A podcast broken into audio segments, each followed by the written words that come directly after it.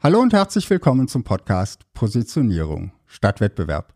Ich bin Markus Selders und hole dich und dein Unternehmen aus der Vergleichbarkeitsfalle heraus, damit du bessere Kunden bekommst und höhere Preise verlangen kannst. Das Jahr 2022 befindet sich sozusagen im Endspurt. Und auf die letzten Wochen des Jahres beschäftigen sich gerade viele mit der Jahresplanung für das neue Jahr. Und vielleicht sitzt auch du gerade über deinem Plan für 2023. In dieser Episode verrate ich dir, warum ich das anders mache. Warum ich dieses Jahr keine richtige Jahresplanung mache. Ja, ich bekenne mich öffentlich dazu. Ich mache keine detaillierte Jahresplanung für 2023. Warum? Nun, das hat mehrere Gründe. Erstens frisst eine Planung für ein ganzes Jahr ziemlich viel Zeit. Gut, du könntest jetzt sagen, Markus, stell dich nicht so an, sei nicht so faul, setz dich halt hin und mach die Planung. Und damit hast du recht. Wenn das das einzige Argument wäre, würde ich genau das tun. Aber es gibt noch einige andere Argumente, die für mich dafür sprechen, diese Zeit sinnvoller zu nutzen. Dazu zählt, dass der Planungshorizont ein Jahr für mein Geschäft einfach zu lang ist. Ich weiß jetzt noch nicht, was im Dezember sein wird. Klar, für den Januar könnte ich einigermaßen verlässliche Annahmen treffen. Aber für den Dezember? Darum macht es für mich keinen Sinn, den Dezember in einem Jahr jetzt groß durchzuplanen. Ähnliches gilt für Budgets. Wann ich zum Beispiel wie viel Geld für Werbung ausgeben werde, darauf will ich mich noch nicht für ein ganzes Jahr festlegen. Das liegt vielleicht auch daran, dass ich Solopreneur bin und gar keine so großen Ausgaben habe. In größeren mittelständischen Unternehmen mit vielen Mitarbeitern mag das ganz anders aussehen. Außerdem würde mir eine starre Planung für ein ganzes Jahr Freiheiten und Kreativität nehmen. Nimm zum Beispiel mal meine neue Positionierungsplattform. Wusste ich vor einem Jahr, dass ich sie aufbauen und launchen werde? Nein. Die Entscheidung dafür ist erst im Sommer gefallen, also im dritten Quartal. Meine volle Energie hat sie dann im vierten Quartal bekommen und in dieser Zeit habe ich wirklich viel geschafft. Auch ist es für mich zu kurzfristig, die einzelnen Monate der Jahresplanung zu betrachten. Ein Monat ist einfach zu kurz, um wirklich etwas zu bewegen. Wenn ich also keine richtige Jahresplanung mache, was mache ich denn dann? Als wichtigstes Fundament für meine Planung habe ich meine Positionierung. Also die Antwort auf die Frage, wofür will ich in den Köpfen stehen und wem will ich welchen Nutzen bringen. Das ist für mich die Basis für alles. Und das ist etwas, was über den Horizont eines Jahres weit hinausgeht. Das ist mein Nordstern, an dem ich alle Planungen und alle Aktivitäten ausrichte. Oder anders gesagt, ich weiß schon ziemlich genau, wo ich hin will, aber den Weg kenne ich noch nicht so genau. Und ein paar ganz grobe Jahresziele setze ich mir dann eben doch. Aber wenn ich mich das nächste Mal hinsetze und plane, dann plane ich das erste Quartal 2023. Da lege ich klar und schriftlich fest, was ich in diesem Quartal erreichen will. Und dabei unterscheide ich in Ergebnisziele und Handlungsziele. Handlungsziele beschreiben das, was ich am Ende des Quartals getan haben will. Welche wichtigen Aufgaben ich erledigt haben will. Welche Projekte ich abgeschlossen haben werde und so weiter. Diese Handlungsziele liegen zu 100 Prozent in meinem Einflussbereich. Ob ich sie erreiche oder nicht, kann ich vollständig beeinflussen. Bei den Ergebniszielen sieht es ein bisschen anders aus. Hier spielen auch äußere Einflüsse eine Rolle. Zum Beispiel, wie meine Zielkunden auf mein Angebot reagieren.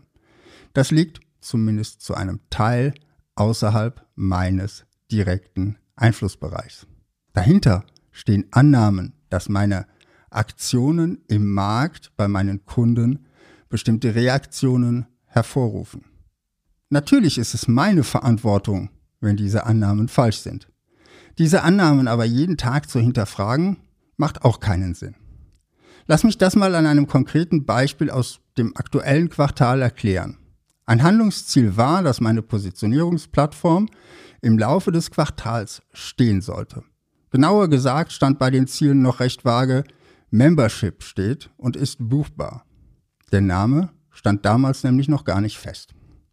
dass ich das geschafft habe, lag zu 100 Prozent in meinem Einflussbereich. Außerhalb meines direkten Einflussbereichs liegt die Zahl der Kunden, die bis zum Jahresende tatsächlich buchen.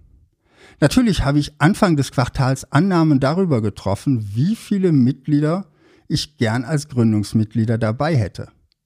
Aber welche Entscheidungen die Kunden wirklich treffen, das liegt nicht in meiner Macht. Darum nutze ich für mich die Handlungsziele, um meine eigene Leistung zu messen und die Ergebnisziele, um meine Annahmen zu überprüfen. Denn natürlich bringt es gar nichts, alle Handlungsziele zu erfüllen, wenn dabei kein Ergebnis rumkommt. Andererseits sind reine Ergebnisziele, zumindest für mich, oft nicht konkret genug, um wirklich ins Handeln zu kommen.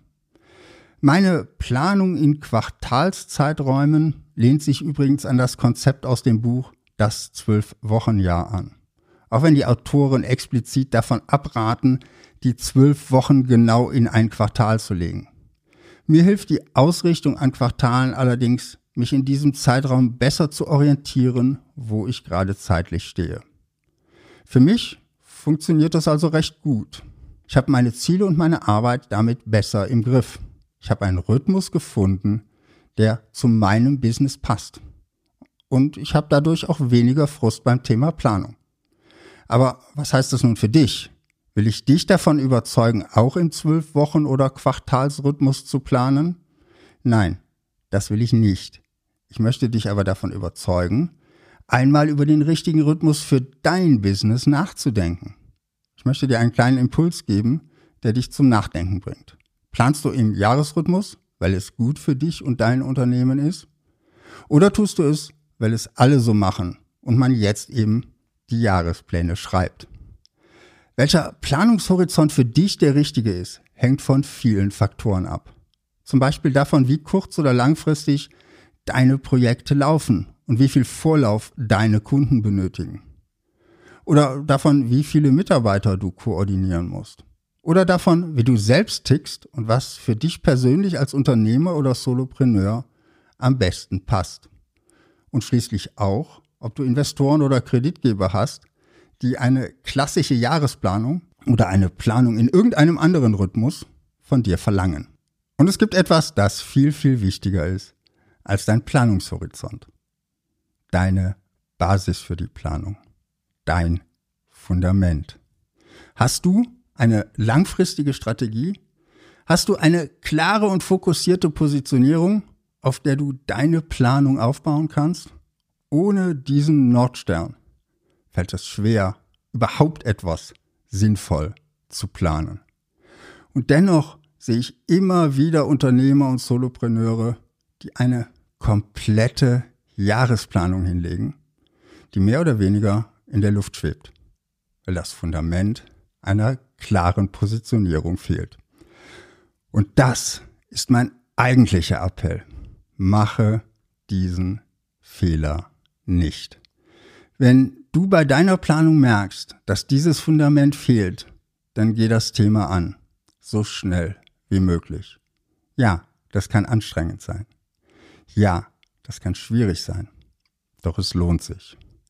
Und falls du bei der Arbeit an deiner Positionierung alleine nicht vorankommst, unterstütze ich dich entweder eins zu eins im Positionierungscoaching oder mit meiner neuen Positionierungsplattform.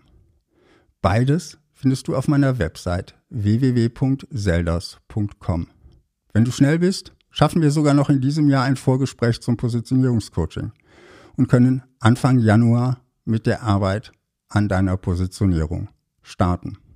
Oder du schaust dir meine brandneue Positionierungsplattform an, wo du im Austausch mit anderen Unternehmern und Solopreneuren an deiner Positionierung arbeitest und in regelmäßigen Gruppensessions auch Feedback und Input von mir bekommst.